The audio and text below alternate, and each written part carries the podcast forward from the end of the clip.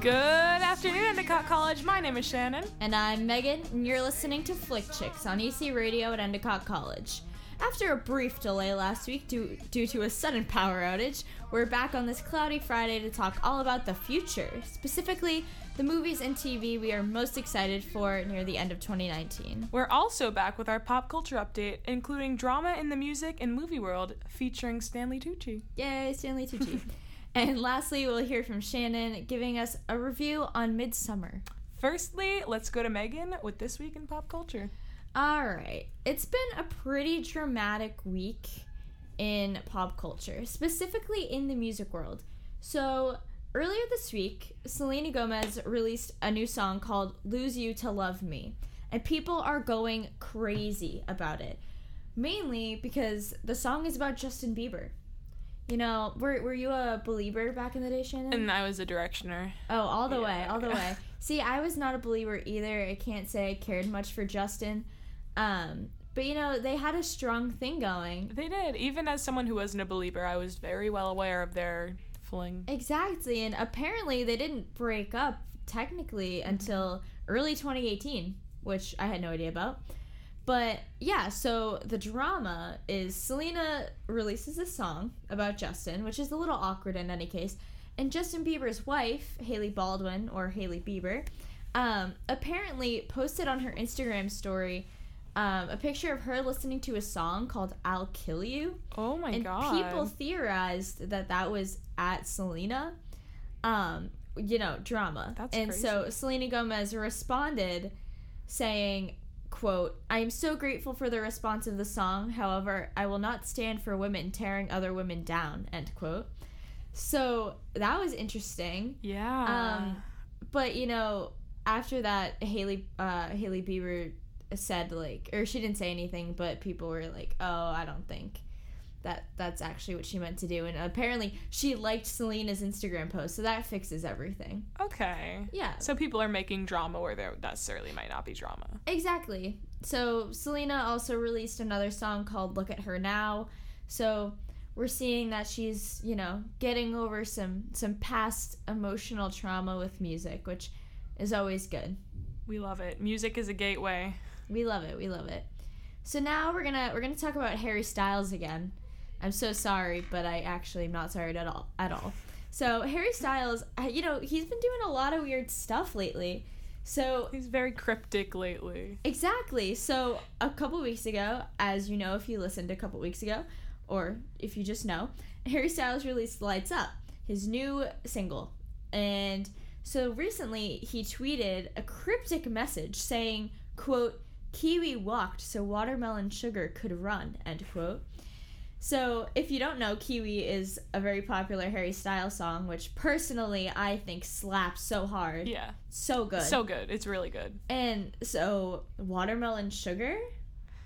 I, I don't love that name. You don't? se. No. See, I'm kind of into it. I mean, what this is saying that Kiwi was his like big single, like that was the biggest single on the album. So is this saying Watermelon Sugar is gonna be his newest? It's gonna be the best, yeah. Okay, See, it's a bold statement to make, but I trust Harry. and I like the fruit theme he's doing. That's Me cute. too. I'm very excited for this album. Uh, no one knows when it's gonna drop yet, Yeah, but I'm pretty hype about it. I have all my faith in him. I'm Yeah, all in. I trust him. Always. I'm sure Watermelon Sugar will be good. Yeah. And another another thing that Harry tweeted recently was a picture of um, some sticky notes with his name and the date November 16th and the quote or in the tweet said um, something like SNL double duty. So Mhm. November 16th Harry Styles will be on Saturday Night Live not only as the host but as the musical guest as well. Yes, So what do you think? Is he going to release his music? That would be exciting if he didn't release it till like the day of the SNL performance. That, That would, would be, be exciting. He'll, he'll probably perform Lights Up, but there's always the chance that There's he'll something else. blow us away. What, what day was that? November 16th. Okay, so soon. So that's yeah, that's a few weeks away. Okay. That's a that's That a makes Saturday. sense. That makes oh, sense. obviously it's Saturday Night Live. Saturday Night Live. Good for me. Anyway, let's move on. Kanye released his newest album, Jesus is King. Um, it's a gospel rap album. It is. It's very religious. Yeah, it is. And people are kind of confused about it. Uh, but they're also loving it. I mean, if you followed Kanye recently, he's been doing a lot of religious stuff with Sunday service and all of his merch themed around religion. So it's not like this came out completely out of left field, but it's still It's still a little odd. to just his music fans. It's kind of like where It's interesting. uh, we listened to a couple of songs and Indeed. they were pretty interesting.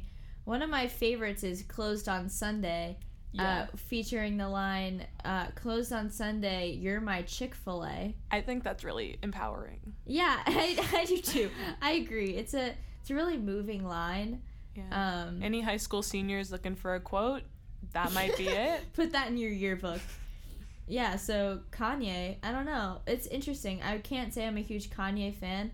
If only we had a Kanye expert. Well, the Kanye fans have even not really been Kanye fans lately. Because I know a few of them were really mad because a few weeks ago he said he was going to re- release Jesus is King, and then he didn't without any notice, and Kim had to tweet and kind of clean up his mess. Ugh, typical Kanye. Typical Kanye. Classic. But people are loving the album, so Well, that's all that matters. yeah. So let's get away from music a little bit. Let's get into some more some more uh, Hollywood drama. Let's start off on a good note first. So there has been news of a new film called Supernova featuring Colin Firth and Stanley Tucci as a married couple. Oh, it's a like they're dating. Yes. Oh, they're married. They're wow. married for 20 years. Huh. And the movie is about so Stanley Tucci's character was diagnosed with early onset dementia, and Hmm. so the two go on a road trip across England. And then there's obviously some drama because you know it's a movie, some conflict. What do you think about that? I.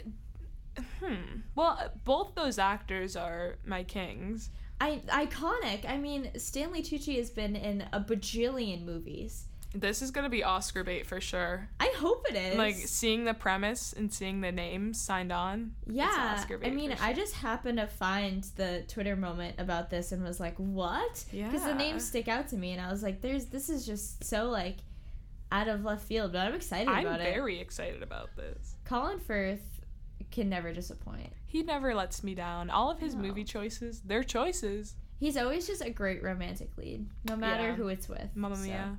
Ugh, Such- Mamma Mia, Bridget Jones' Diary. Oh yeah. Iconic. Kingsman. Kingsman, yes. Oh, shout out Taron Egerton.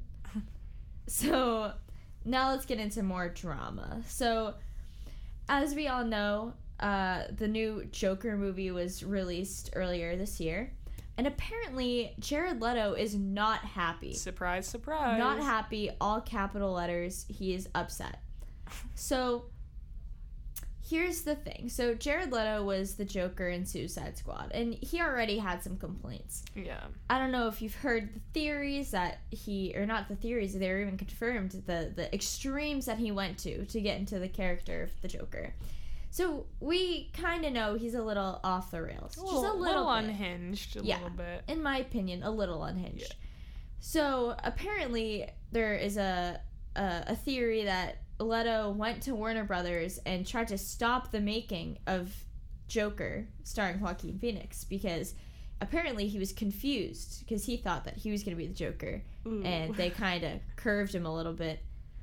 Um. So yeah, so he was very upset about that. He wanted to be the Joker, but on the on the good side, the Joker movie surpassed Deadpool in earnings That's in a the box big office. feat. So you know, Jared Leto's unhappy, but Joaquin Phoenix is doing pretty well. Ryan Reynolds sent out a salty tweet about that one. Yeah.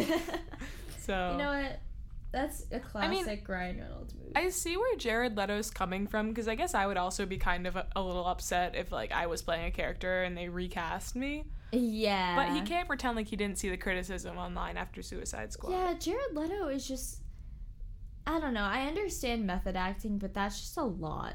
And it feels a little weird after what happened with the last Joker that he Oh yeah threw himself so fully into it, knowing what happened last time There's so much drama with Joker. in Batman movies. yeah, it's just really. I don't know. I think he's just being a little petty. I think so but- too. So, um, some more drama. So this unfolded earlier in the month. Um, so Jeremy Renner's wife, um, whose name I am suddenly forgetting. Um, give me a moment. his wife. Oh God. There's some real drama in this. Yeah, this is a, a good one. So bear with me. I'm so sorry. Jeremy Renner Oh, it's quite it's Sonni. Sonni Pacheco. Okay, so Jeremy Renner's wife, Sonni Pacheco, made claims earlier this month that Jeremy Renner, Hawkeye in the Marvel franchise, threatened to kill his wife and himself, and has a drug addiction, a drug Yeah. problem. So those are some some hefty big claims. Hefty claims. Big and he has children that could be affected by that. So Yes, and so um, now they're in this huge custody battle for their daughter. And so more recently, Renner has come out and said that his wife is a liar. None of it is true. He was cleared by um, like social services, stuff like that. Like he hasn't done any of these things. But yeah. what do you think, Shannon? most of the internet kind of stands on the side of his wife, and they're saying that Jeremy Renner is a danger to society, basically, uh, which is kind of bad press for him because he has the new Disney. Or he did. I don't know if they even are going to do it anymore, but he had a new Disney show coming out He that was going to be about Hawkeye. Oh, But I don't know. that's an L. Disney's very careful about their brand, like more than any other brand, I would say. Yeah. So they would, I wouldn't be surprised if they put the axe And- to that. Yeah, I I think I remember seeing a tweet that was like, "Oh, maybe they should have gotten rid of Hawkeye in the last Avengers movie." Yeah, because now mean, they have to deal with that. In my opinion, Jeremy Renner's always been a little suspicious. yes. Yeah, there's something about him that Yeah. just rubbed me the wrong way. There was this whole uh, the Jeremy Renner app fiasco. Yeah, Shannon, can you recently. explain the Jeremy Renner Of app? course, happily. So Jeremy Renner created an app that was somewhat like Instagram, but only Jeremy Renner content. so fans could post about Jeremy Renner.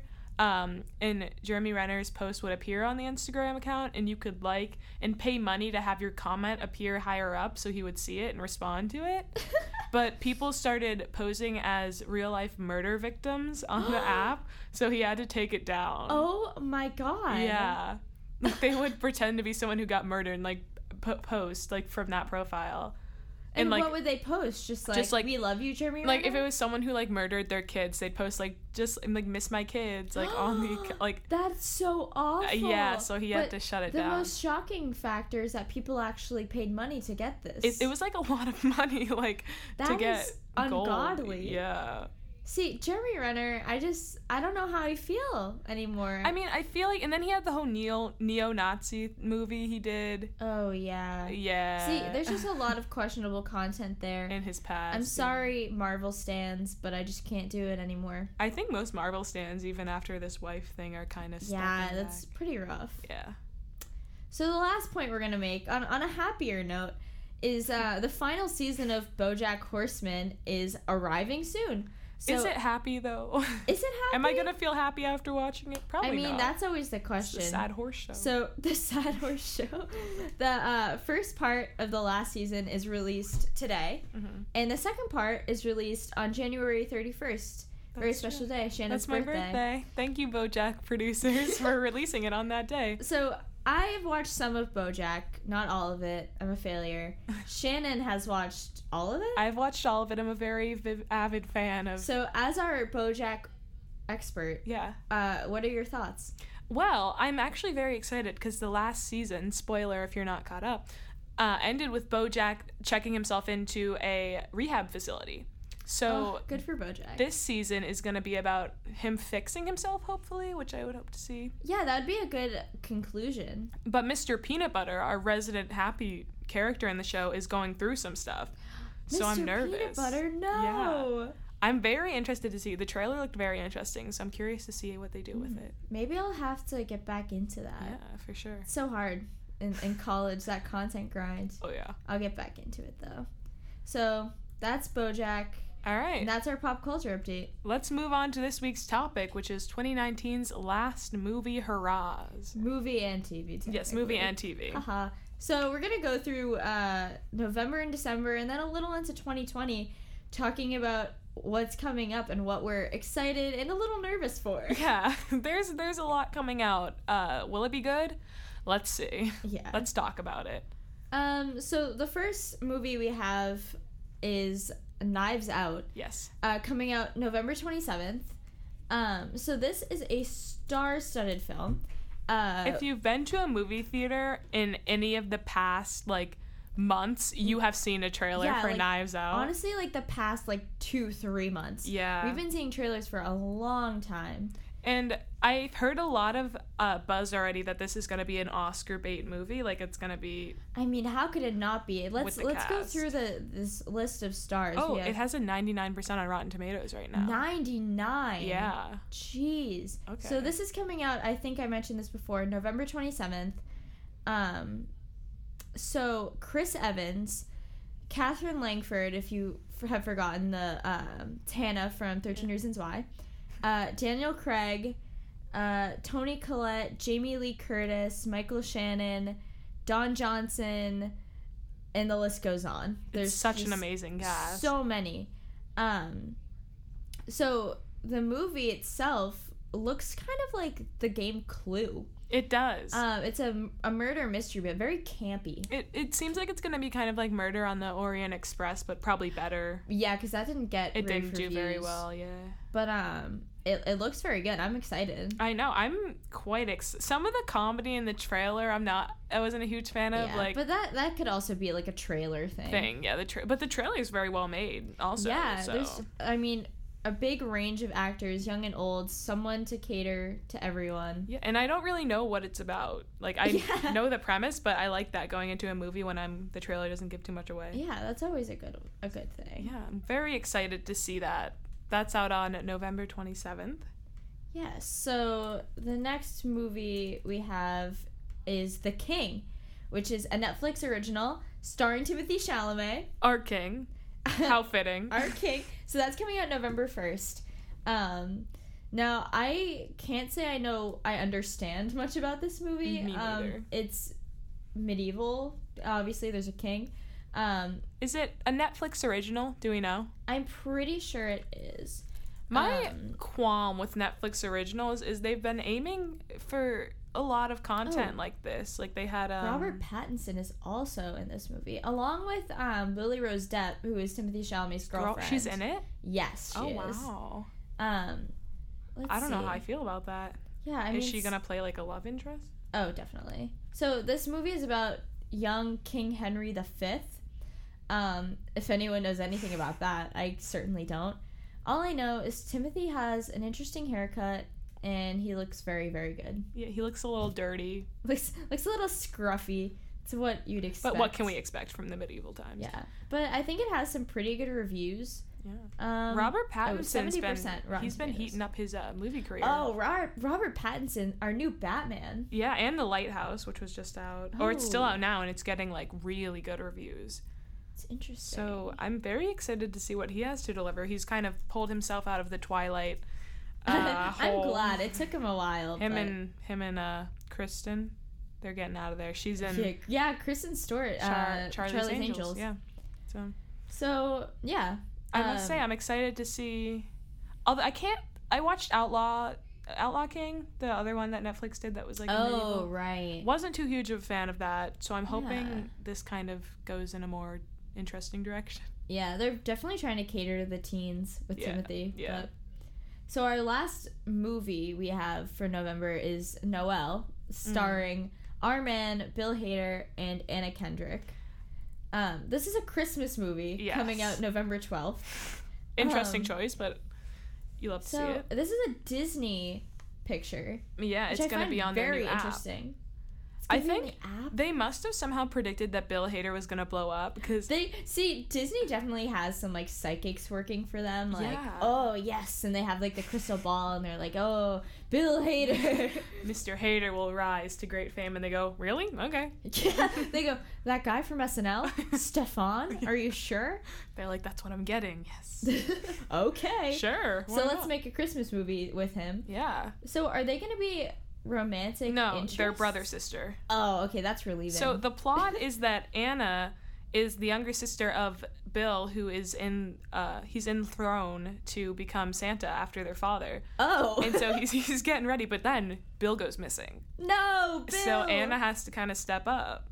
Wow, I wasn't Yeah. ready for that plot line. I was not ready for that. It's that. gonna be interesting. See, yeah, it's gonna be interesting to see Bill in this role because, I mean, it was a very different role for him. It was Yeah. very like commercial, um, and but I mean, he could still swear in it. Still a very comedic role. But now this is Disney. Disney. Although, let's give it to Bill Hader. He has been in a lot of Disney movies, even though if it is just a voice act. Yeah, he has been. He's done a lot. He of did Inside Out. So He was uh, Fear, I believe. so I'm I'm interested. see. excited. I think Bill Hader's at the point where he's just you know he's gonna do a few movies that his daughters can watch, and like I Oh, respect yeah, that. There's not much that he's done that his daughters can see. yeah, yeah, I love that for him. So our last few um, things in November, we've got Queer Eye. We're in Japan. Which I had no idea about this until we looked into it. Me neither. I had no idea. So Queer Eye is apparently doing this special in Japan. Yeah, Um, and this is being released November first. I believe. First. Yeah, first. So, I mean, what is this gonna bring?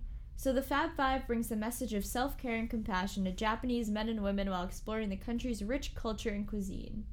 Oh wow. That I got that from Google. I'm sure that's gonna be very interesting. I'm excited. Well, because they did the episode before where they went they went somewhere else. I don't exactly remember where they went, but they traveled somewhere. So they do a few of these travel ones. See, and I'm glad that it's a whole season. It's gonna be a very different. Is it a whole season or is it just a few episodes? I'm not sure. So I it says here there's one and two, so there might just be two.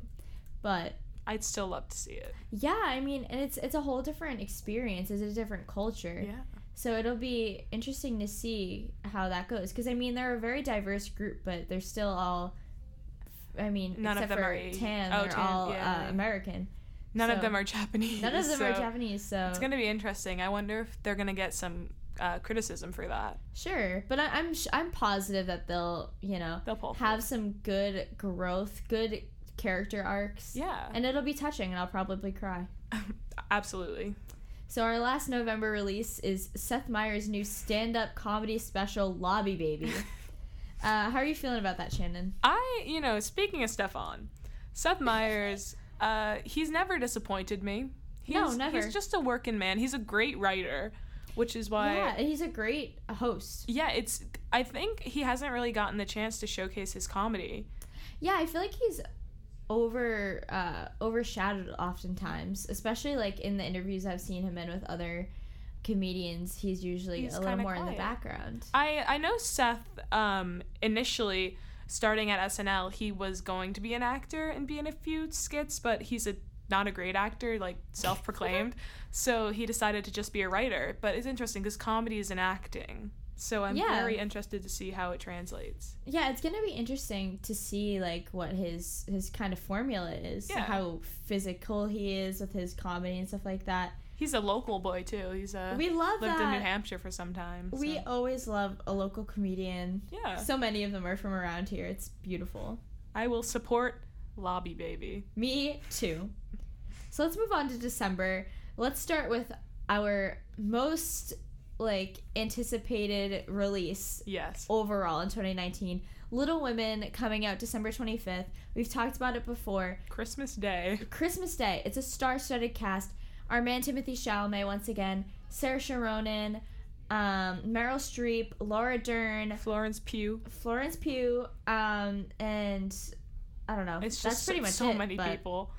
It's gonna be so good. And the reviews have just rolled out the freshest reviews. They and have. uh, Good news. It's good news, everyone. Yeah, uh, Florence Pugh has been really um, seen as an outstanding performance Yeah. as Amy. Her and Saoirse, who plays. Yes, of course, Saoirse. Saoirse. Which one? Saoirse plays um, Jo. Okay, yeah, Saoirse is Oh, Jo. Emma Watson. We forgot to mention Emma Watson. Oh, Emma. She's playing uh, M- Mary. Is that her name? I haven't seen that much Oh praise about her though.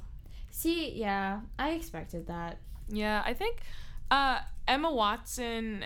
She's a great actress, but the cast is of so many fresh faces that it's hard Oh, not to. Meg, not Mary. Yeah, Meg. Excuse me. Forgot my little. you read the lore. book too. I did read the book and it was so good. I highly recommend it. Um, I'm I can I'm excited. The trailer looks great. I know. I, I mean, as soon as the trailer dropped and those pictures were released of Timothée and Saoirse, I my world was changed. If you haven't seen the trailer or those pictures, definitely look them up. Yes, They just look so good. it's time for Saoirse to get her Oscar too. I She know. I'm it. waiting. She deserves it. Oh, they're so good. I'm hoping this is her opportunity. now on a, on an entirely different scale, a release we're not really anticipating, just mildly intrigued by, Cats, December twentieth. I'm gonna tell you right now that I nothing against Cats, but I hate it so much. I am a neutral party. I kind of like some of the music from Cats. I think the I- plot's kind of interesting. I just think it's so ridiculous. but that might make for good con. I mean, I am so sorry. but I kind of appreciate that they took that and ran with it. Like they really put Oh, CGI yeah. faces I mean, on cat Cats bodies. the musical, you know, it's so popular. You know, my opinion means nothing. But this movie, a lot of people are so confused. The the Yeah. CGI is so frightening. But I think the aspect of it that people forget is cats initially is so weird. Like it's Yeah. people. Would you rather people in cats costumes? Like that would get hate too. Yes. So I, I mean, yeah, it's gonna get hate no matter what because Yeah. it's cats. yeah, Um, but they have some talent working on the. yeah, this is also star-studded. James Corden, Taylor Swift, uh, Judi Dench. Isn't Yes. she in it? But the lead is actually a. Uh, it's like her debut film. of course. She's a ballet dancer. Oh, this is gonna be an Oscar grab Yeah, for sure, which for sure. is gross, but you know. the it's fine. music, the soundtrack will probably be Oscar nominated. Oh, there's gonna be so many cats jokes, and it's gonna be so irritating. yeah, I'd stay off Twitter uh, December twentieth unless you want to Yeah. be bombarded. Um. So our our last movie release for December is 1917, which I don't know much about this movie. Uh, Benedict Cumberbatch is in this film. Yes. Um, and it is about World War One. Uh, coming out December 25th once again. hmm Uh, Shannon, what can you tell me about this movie? I can tell you, I've seen the trailer once or twice in theaters. It looks quite kind of interesting. Although I I will say, war movies have been a little overdone in the past. Uh, Ooh, I'm looking at the cast now, and I'm a bit more intrigued. the, the cast is intriguing. We've got Richard Madden of Game of Thrones fame, Mhm. and also Andrew Scott, who was in Fleabag recently Oh. as the hot priest. So that's a little interesting. Like, yeah, the cast is certainly intriguing. interest. Uh, you know, I I know a lot about World War One after seeing all the con- more World War Two. I would say because World War Two's been the Yeah, there hasn't been a lot of World War One content, so we'll see how acclaimed this is. Yeah. Interesting. So, our last that also comes out on Christmas. yes. Okay. So our last December release, very very excited. The Marvelous Mrs. Maisel season three. I could not be more excited about this. I I watched the trailer just yesterday and I am blown away. Rachel Brosnahan is a queen. She is fantastic. She is a woman. I oh this show has been Emmy nominated, won Emmys. It's just so amazing. Amazing. That's Um, it's just uh, the cinematography and the trailer alone. Like I know it's just so detailed, so thought out. If you don't know, The Marvelous Mrs. Maisel is an Amazon Prime original show about a woman named uh, Midge Maisel Mhm. who becomes a comedian in the late 50s, yes, which is, you know, drama because women can't be comedians in the 50s. and she was a housewife, and she she was a housewife, but uh, you know, there's some drama with her husband, and all of a sudden she's living this new life. It is just so well made. If you, if that any of that piques your interest, or even if it doesn't, just go check out the marvelous Mrs. Maisel. I highly recommend it. Yes. It's so funny. I think this season will also be good because they're taking it to a different setting. yes, and So- we can't forget how like amazing uh the season two Catskills episodes the were. best of the season, in my were opinion. incredible. So I'm excited to see where it goes. yes. So let's wrap up our topic with some 2020 uh, movie releases real quick. Wonder Woman 1984 is coming out in June. I don't know much about this. Uh, Gal Gadot, of course, is reprising her role as Wonder Woman. Chris Pine will be in it. Which is interesting because he died in the last yeah, spoiler alert. Oh yeah, spoiler. Chris, sorry. Pri- Chris Pine did not make it to the end of Wonder Woman. And then there, uh, who is gonna be the villain? There's someone. Let's see. Let me do my research. I didn't write this down. Kristen Wiig oh is yes. playing the villain Yeah. in, in this in the sequel, which is very interesting. I mean, a theme we've seen in a lot of these upcoming things is SNL uh, cast dries up. They're You got really Kristen, yeah. uh, Seth, Bill. Bill. Oh, I, I'm so excited. Yeah. Um, second, and also coming out in June, In the Heights, the movie. for all my theater fans, um, In the Heights is a Broadway musical and now becoming a movie. Yes. Lin Manuel Miranda will not be reprising his role as Usnavi. Unfortunately. Very upsetting, but I have high hopes. I'm very excited. Yes. I can't wait for that. For that. Oh, I don't know. It, it could. excited. I I'm hoping it's gonna be good, but sometimes movie musicals are a little. Sometimes they tank. but I, so. I have hope. I have faith. But it's it's Lin Manuel. He's probably. I I'm trust pretty him. sure he's working on it anyway. So. yes. Uh, so in October, uh, exactly a year from now, we've got The Witches, which is um, a movie being adapted from the Roald Dahl book, The Witches. I don't know if you've ever read that in elementary school. That terrifying book about Yeah. that little boy who meets all the witches with all the gloves and they're all scary and stuff. Anne Hathaway's gonna be in this. Which isn't Anne Hathaway's been kind of blowing up though. She's been She in a lot of has because she's been in Modern Love. Yeah. The um, new Amazon Prime Amazon series. Prime series. Very good. I think that'll be good. I'm excited. That really brings me back. Yeah. Um, and so then our last two, we've got we just gotta point out uh, the new James Bond film, No Time to Die, with our man Rami Malek as the villain. Uh, we talked about Rami Malek In last week week, yeah. um, because he shared a tender moment with Daniel Craig, who plays James Bond. I hope to see that chemistry transfer over into the film. I'm excited. I'm anticipating that in 2020. I hope For it sure. comes out well. And then lastly, we've got uh, Dolittle, which is starring Robert Downey Jr. as Dr. Dolittle in 19th century London. And this is also a star-studded cast. Yeah. That seems to be the, th- the theme. We've got Tom Holland, Selena Gomez, etc. I Yeah. forget any more people, but Eh, There are a lot of celebrities. If you just look up Dolittle and you pull it up, you will recognize like every face. and they're all gonna be animals, which is so and Rami funny. Malek will also be in Oh, it. Rami Malek is He's in playing it. a gorilla. That's so, so- funny. I'm very interested to see. I'm excited for Robert Downey Jr. after his Marvel stint. I think this will be a good uh, dip back into Hollywood. I heard there might also be a musical aspect to it. So stop! I am anticipating That's so anticipating that. All right, so that was our topic. That was a little long-winded, but these are things that you can look forward to as well. Um, so to wrap up our show, let's go to Shannon with her review of Midsommar. All right, so Midsommar. Let's give some background details. It's an A24 film. A24 is a studio that's really been blowing up recently. It was kind of indie, but now it's really popping off. Uh, directed by Ari Aster, who also directed Hereditary. which I uh, reviewed last time we were yes, here. last reviewed uh, movie. Very Uh, spooky. screenplay was also by Ari Aster. Uh, and I saw a comment on Letterboxd that said, "I'm glad Ari Aster never uh, went to therapy," and I must say, I am also glad That's so funny. because his movies are very disturbing. Uh, It was released July 3rd, 2019, this year. Uh, box office was four, 41.1 million. Uh, and the budget was only 8 to 10 million, so they made a big profit. Wow, that's shocking. Yeah. And the runtime is 2 hours 18 minutes, not terrible, Well, a little, little long. A, a little lengthy. Uh, and then the Rotten Tomatoes is 86, not terrible. Solid. Good for a uh, horror See, movie. it's actually surprising that the Rotten Tomatoes is 86 because the amount of hype that I heard about this movie was, Was- ridiculous. It's a lot higher rated on uh, fan run websites like Oh, yeah. Letterboxd and like Reddit. it's It's, a big- audience Yeah. audience review. So the actors we have Florence Pugh. Uh, she's the soon-to-be star of Little Women, as we discussed. Uh, she played the role of Dani. Uh, she was also in the film Fighting with My Family. If anyone saw she that, she was. she's the main character. Yeah. No way. Yeah, she That looks entirely different. My mind. She got a blonde hairdo. She's looking different. Oh my goodness gracious. Uh, Jack Reynor, he plays Christian. Will Poulter of Maze Runner fame and We Are the Millers, he plays Mark. Uh, William Jackson Harper, he's from The Good Place. He plays Josh. Uh, cheaty. my Cha And uh, Vilhelm Blomgren, he plays Pelle. So Hey.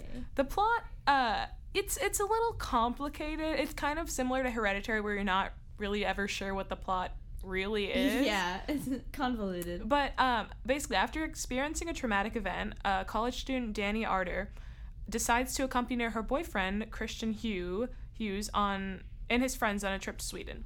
The group attends the Midsummer Festival of Pelle's Commune, which Josh plans to write his thesis about.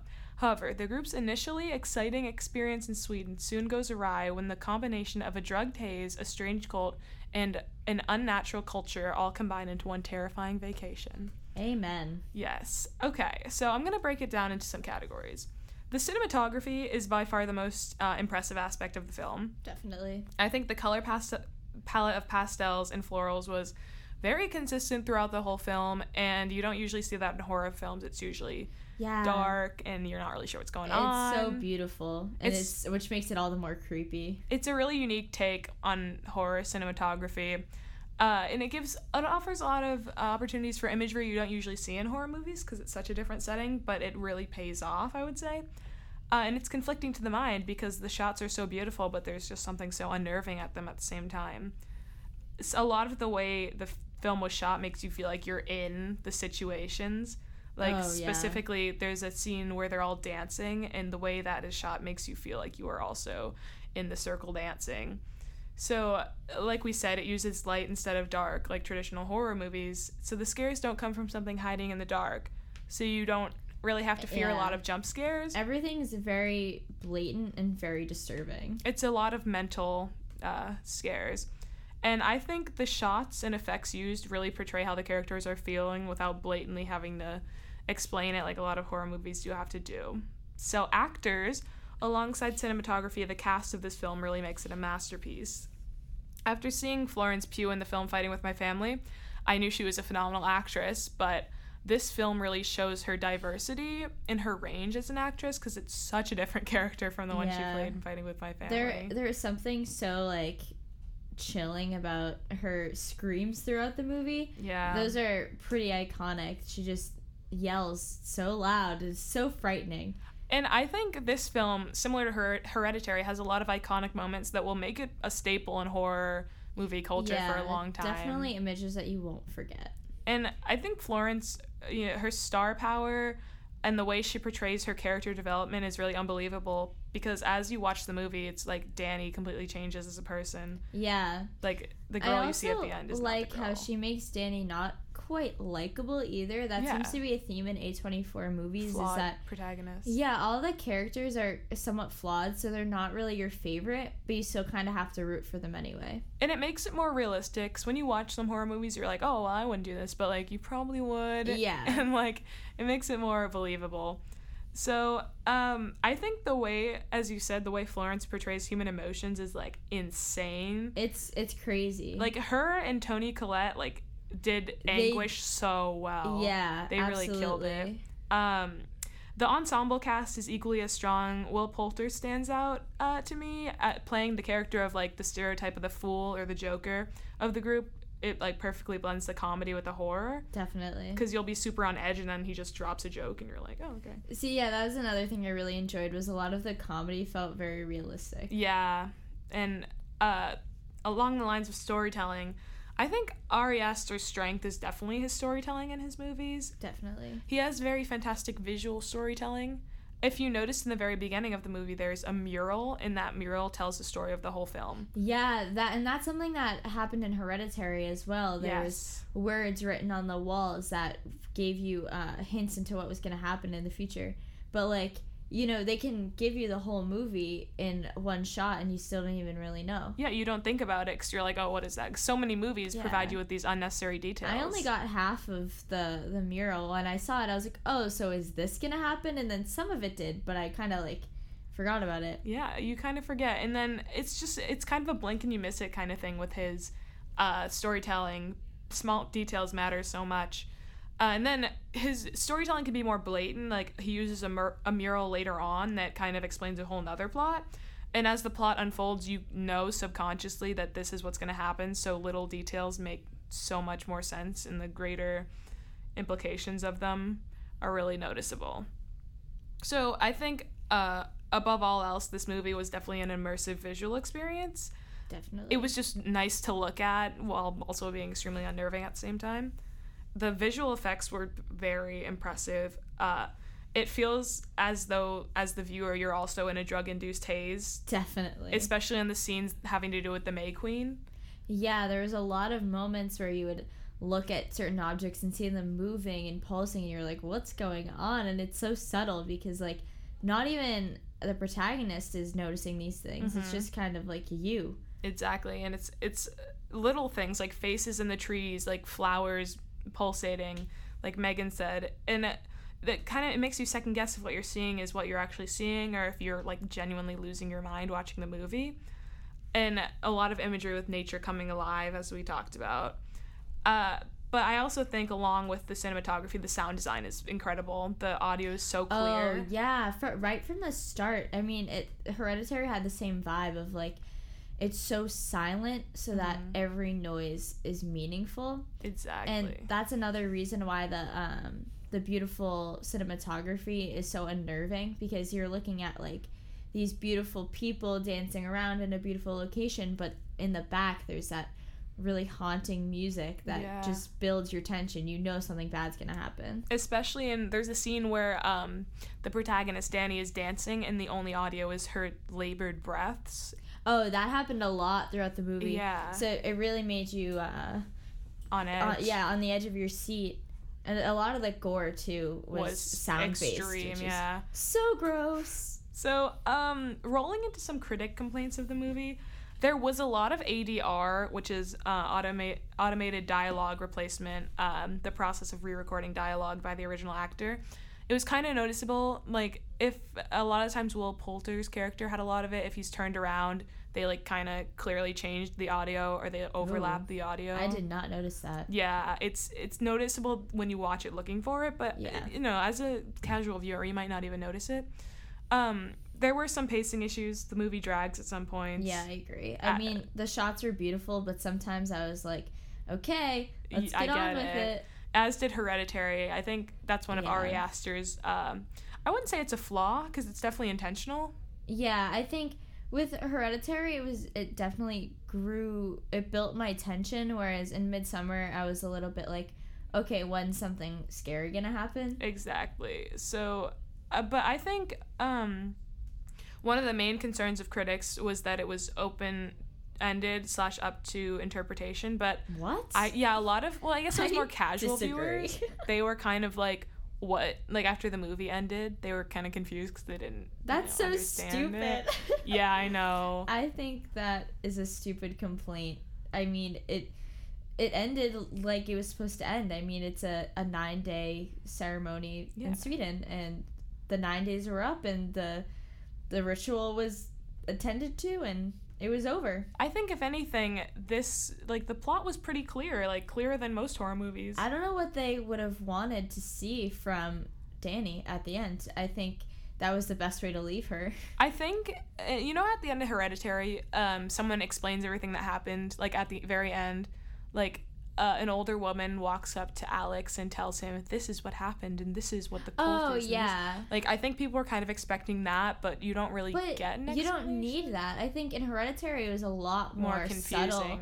Yeah, there's a lot of strings there, whereas Yeah. Midsommar was pretty basic. They explained throughout the movie What was what going, was going on. on? and not to mention they did explain at the end, uh, like at where it was like the ceremony scene. Mm. Without spoiling it, they someone explained what That's was true. supposed to happen. So I thought it was pretty uh, self-explanatory. I saw um, someone say online that, uh, you know, Aster took a really big risk because this is more of an art house film for sure. And Definitely. releasing it to a wide audience, like in theaters, is a big risk because you don't know what they're gonna expect of it. But a lot of people clearly went to see it because the box office smashed. So Yeah, I thought a lot of people really loved it. I heard so much hype about this movie. yeah, in the grand scheme of the film, I really think the criticisms are forgivable. Yeah, definitely. So, um, the final thing I want to talk about is the fear factor, which is one of the more important factors of a horror movie, obviously.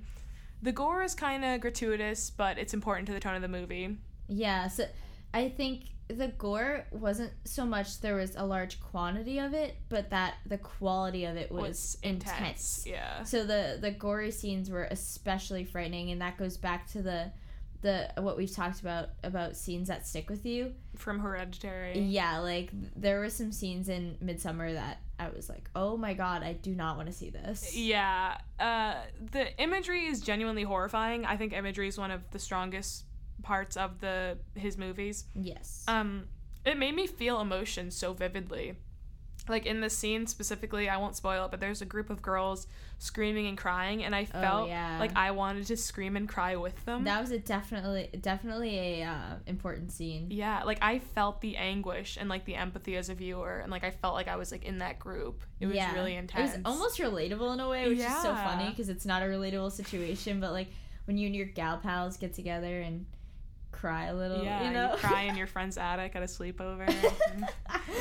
Um, and I think that you know it's relatable because it shows the overlying message of the importance of sharing grief, which I think in yeah. um, Ari Aster's films, a lot of the like, a lot of the themes might come off as very intense and unrelatable at first, but underlying But they're all actually of it, very relatable. That's a very good point. Because Yeah. Hereditary was kind of like that too. I mean, it talks about mental illness a lot, and Midsommar hints at mental illness, but it's really about grief yes, and the loss of people in your life, and but just in a crazy situation. yeah. Uh, Hereditary is kind of the situation of when you like are detaching yourself from your family, and Midsommar is you're attaching yourself to a family dynamic. So they're Yeah. opposites in that way, but uh, I think they both delivered the same punch because after viewing the film Midsommar, I remember sitting like staring at the wall, just feeling very unnerved. Like Yeah, definitely. I like I just watched the movie today and I went to lunch after and kind of was sitting there like that was so weird. Like what did I just Yeah. watch? it's not scary in the sense that because we're not gonna go to Sweden and like no. do it, but it's scary in the sense where it just feels like you were in it and you like came out of the Yeah. experience. The shots were definitely a big factor in that. Yeah, and I think a strength of this movie is definitely it doesn't really use any paranormal or monster terror. Yeah, nothing scarier than some plain old humans doing human stuff. And that's what we saw in Hereditary too, which I think is such a strength of his work. I love Ari Aster's style of horror, and I think it's really refreshing because it's so specific and niche and new. I think Hereditary and uh, Midsommar are great examples, and I would love to see more of his work in the future. And I would just say, like, as a final, like, thought, one of my favorite things he does is he doesn't abuse the R rating like a lot of horror movies yeah, do. most people do that. Yeah. It was all definitely for a purpose. it was all used at like as the right agent. yeah. You know? So I would say overall, I would rate it four point five stars out of five. Definitely. What would you say? Yeah, I would agree. I think um I I didn't love it as much as Hereditary cuz Hereditary just left me feeling like a husk of a human. Yeah. But this movie was definitely has a lot of merit. It was very good, very clean. Um I think my one complaint is just the pacing, but Yeah, I think overall, see, I'm the opposite. I prefer Midsommar over Hereditary, but Ooh, drama. drama in the room. But I think overall, they're both great movies. Can't wait to see more of his work in the future. definitely A24 horror is really it's up there for me now. All right, so as we wrap up this podcast, tune in next week when we discuss what everyone's been waiting for, Halloween. We'll be here Friday at 2:30 on ECU Radio. We're the Flick Chicks and we hope you have a great night. Take it away, Frankie.